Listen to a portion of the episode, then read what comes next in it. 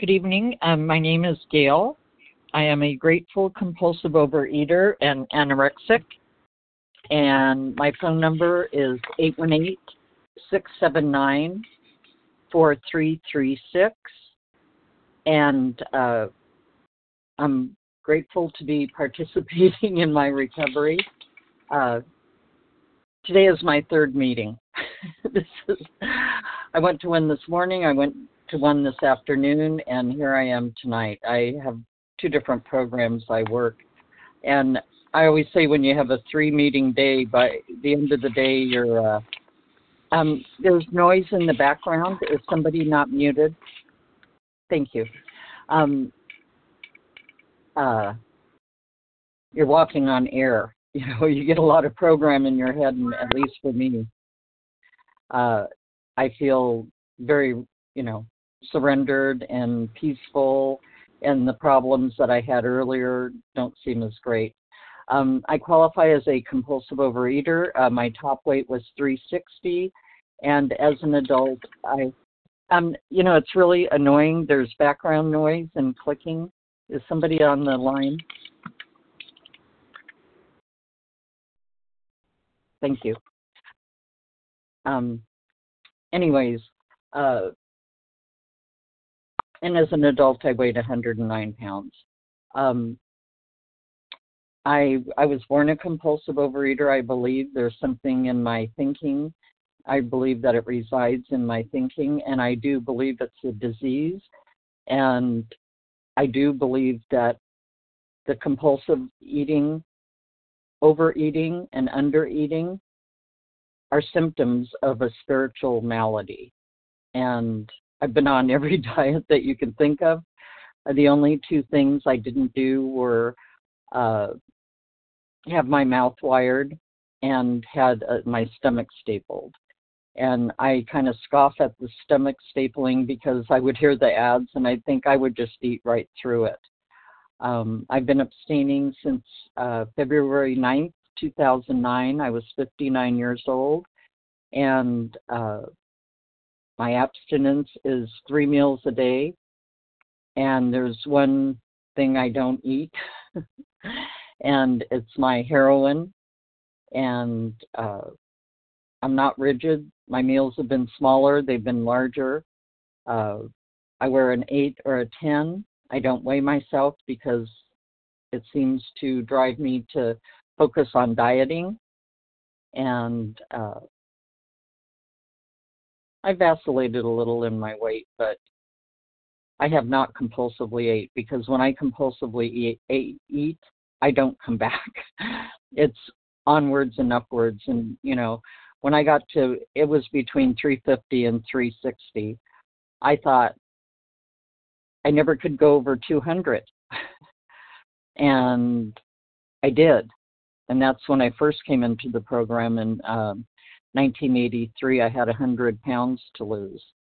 And I thought, that's my bottom.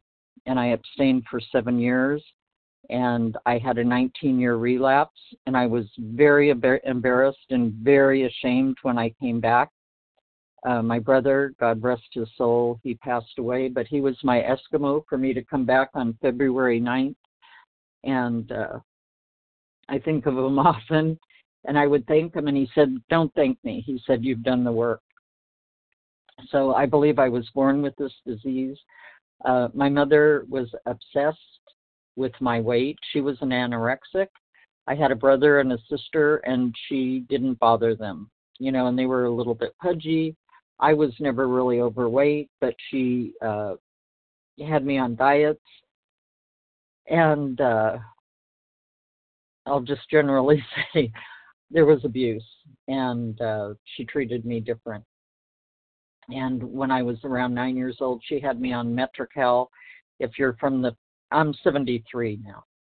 Uh, in the 50s, there was a drink called Metrecal, and she would give me that for dinner, and she would serve everybody else the dinner. And I had cleanup com- committee, and I really believe that's when I got into the um, binge and diet syndrome. Even though I was never much overweight, uh, when I graduated high school, I'm five foot eight. I weighed 145 pounds, and I felt obese, and that's why I know it resides, you know, in my thinking. Uh, so, and also when I was 11, she let me go to a diet doctor. Back then, they gave you speed. I had a red, yellow, and green pill, and I think I was the speediest little 11 year old you'd ever see. Uh, my sister had told me when in my early 20s that she had seen pictures. Uh, we had an eight millimeter film, and she said, you know, for your birthday, you were the thinnest of all your friends. And she said, all I remember is mom always had you on diets. And it was just a matter of contention. You know, we battled. so she had me on diets, and I would turn around and binge and do the cleanup committee and eat everything in sight because I was hungry. And uh, like I said, it didn't get progressive until I would say my early 20s, and I probably went up to like 180, 190, and then I would get in a relationship, drop the weight. So it was a yo-yo diet. If you're in a relationship, get thin. If not, you can binge your brains out and uh, vacillate. And then in 1977, uh, I probably was about 200 pounds.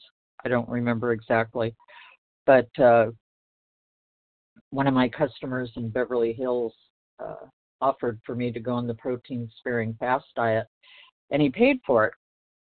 He did have ulterior motives, and I was kind of naive. But, anyways, I took advantage of one more diet and it was in Century City, and I went there. And I mean, I'm a queen of diets. I mean, you tell me what to eat, how to eat, uh, take the vitamins. I did everything they asked, and the weight just melted off me. And about four months in, I decided, well, I've gotten down. I can handle this now. And uh, I stopped going to the uh, clinic, or to the, I guess it was a clinic, and I did my own, which was uh, starve for four to six weeks and binge, and then feel uh, when you're as thin as I was, if you ate anything, your stomach popped out. And I had severe dysmorphia of my body, and I would feel like a snake, and I could just see in my stomach because my stomach went inwards, and I got compulsive about measuring my arms, measuring my knees, measuring my waist. I knew every part of my body, the size, and I was just obsessed of getting even thinner and thinner. And uh, when I was 109 pounds, I took strychnine, and I ended up in Cedar Sinai, and they didn't have an antidote. And the doctors looked over me and they said, you know, you have no body fat. You're consuming your muscles and all I could think of, well, you know, that'll knock a good nine pounds off, and I'll be really thin. And I obsessively exercised too during that time. Uh, I was in a relationship. We broke up. He said he couldn't stand to look at me. You know, I was just so emaciated, and uh, mentally I was off for sure. You know, just and I, I got put on medication, and throughout the years, um, I, I believe because of my childhood, my mom had money at this time, and she was constantly, um, well, I was in and out of jail too because I did drugs, alcohol, and food, and uh, she felt guilty, and so she paid for me to these top-notch psychiatrists where I went in and manipulated, and never talked about my alcoholism or my drug addiction. And I remember uh, you know, I could get about any pill, and I just was a hot mess. That's all I can say. Uh, at one time, I had a doctor as uh, he came into our shop where I worked, and uh, I went to see him, and I I still have that paper. I wrote out.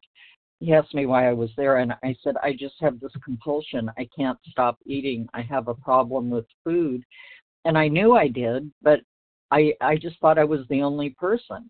I just I would see other people and I say, how do they stop? How do how does somebody put food on their plate and not go back? How do they, you know? And I would eat food out of the trash. I would I was a waitress at different times, and I would eat the food that was left. I had no pride. If I needed food, I would get it, and uh, that's why I relate to the big book so much too with the compulsively eating because I was like I'm an addict, and um, when I found this program, uh, so after trying to commit suicide, I continued on and uh, when I came into the rooms in uh, December 16th, 1982, and I had been in program when I was 18. My dad tried to get help for me because I was arrested for grand theft auto and narcotics. And I would just scoff and I'd look at them and I'd say, well, they don't know how to drink or use drugs. you know, they're, they're just sick. And I had a lot of judgment. So uh, when I came in December 16th, 1982, um, I got sober, and if this woman took me under her wing, and it was December, January, February, and in March, and I don't remember the date, we met at a meeting, and I was wearing white sweatpants, and she looked at me and she said, "You know, you shouldn't be wearing white sweatpants at your weight." And I looked at her and I said, "Okay." Um, she said there is a program that might really help you. That was my Eskimo. I couldn't believe it. She said there's a, a program like AA, but it's for food. And I said, really? And she told me, she said, find a meeting. And so I did. And I jumped in with both feet. Uh, the first meeting I went to, it was like a festival. That's all I can say. There were over 200 people, and it was in Glendale, California and there was a stage and I walked in and the room was buzzing and lots of people and people were up on stage and they were talking about eating out of the trash and starving themselves and anorexics and vomiters and every different type and you know compulsive eating. And they're up on the stage and they're saying yeah you know I, I would throw food away in the trash and i would get it out and i wouldn't eat for days and i'm like I was struck shocked. I'm like, people are talking about this in front of all these people. I was, I found my tribe. I found my home. I got abstinent. I got a sponsor. I did a thorough um, fourth step. Uh, I went to meetings. I, I worked both programs. Uh, I weighed about 225 when I came in. I lost the weight by, that was in March, and by December, I had basically, you know, dropped the weight.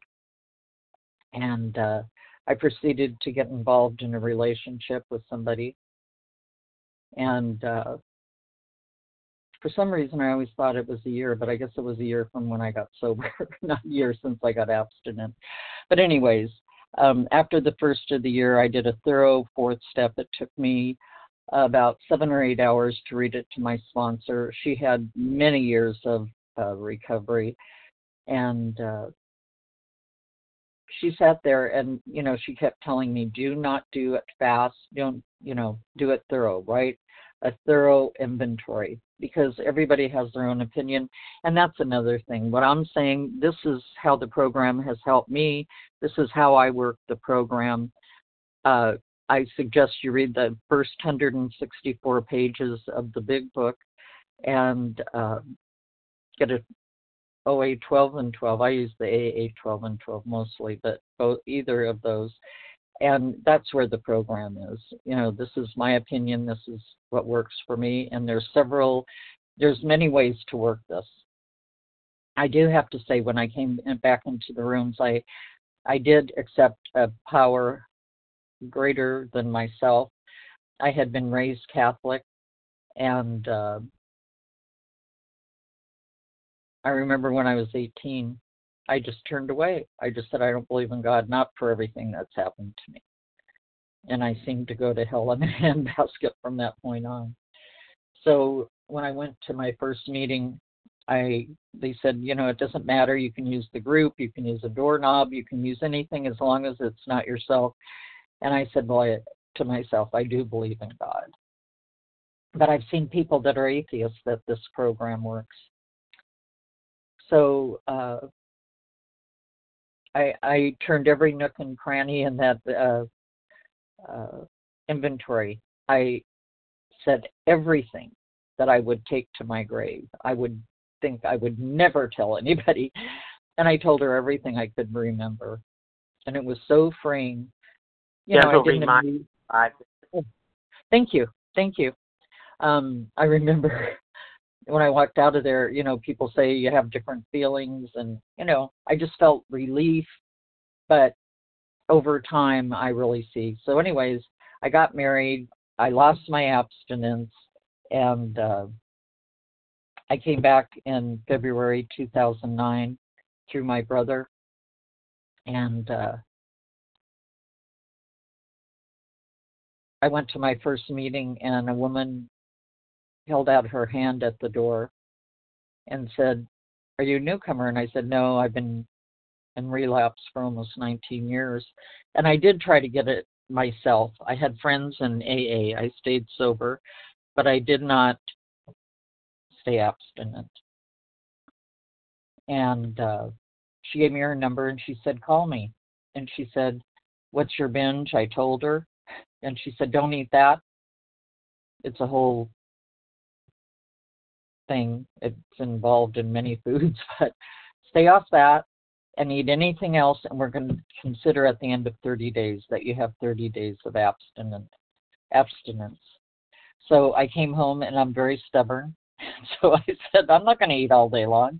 I had a meal, then I had another meal, and that was the start of my abstinence. And I don't know when I lost the weight. She didn't ask me to commit my food. Um, I've been a vegetarian. I've been raw. I, uh, you know, tried different types of eating. Uh, all I can say is the sanity. When I came back, it wasn't even so much about the weight loss, and I don't remember um, when actually the weight was removed. I do know at one point I was working at a, a warehouse out in Pacoima, and my boss was in Europe, and I was there by myself, and my pants dropped around my ankles, and I go, "Oh my God, they're so loose," and um, I just had no idea that you know I was losing. I knew they were loose, but I had to tie them on. uh,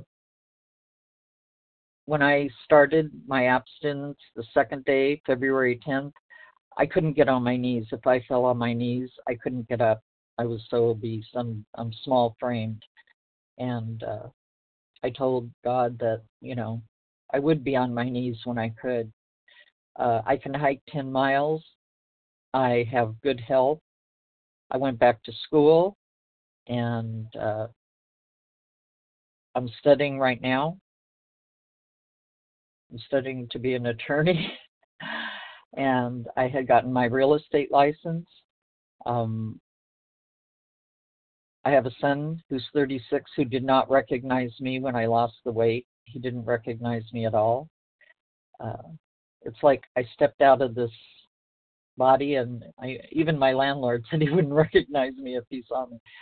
Um, it's a gift. Is my life perfect? No. But I pray and meditate every day. I spend about 20 minutes. Um, I go to a lot of meetings. I write. I share. I work with others. I have two or three women that I use as sponsors. Uh, when I need to write and get it out, I do it. Uh, I sponsor, I go to meetings. I, I would say I average about four to six a week, depending. Um, I work two jobs. I study. Um, I don't have everything I want. I have everything I need. Financially, I'm solvent. I cannot believe it. I had raised my son on my own. We got divorced, and uh, his father passed away when he was 15. And there was a lot of anger and resentment towards my ex-husband, and that was one of the first inventories I did. And um, he passed away, but I went to the cemetery and I realized I think a lot of this in program is taking responsibility for my actions, and that's what I have learned.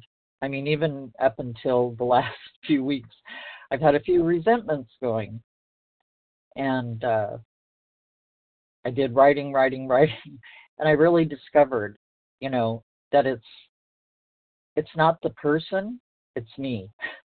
and I made changes. And I had another situation where I had a resentment towards this other woman.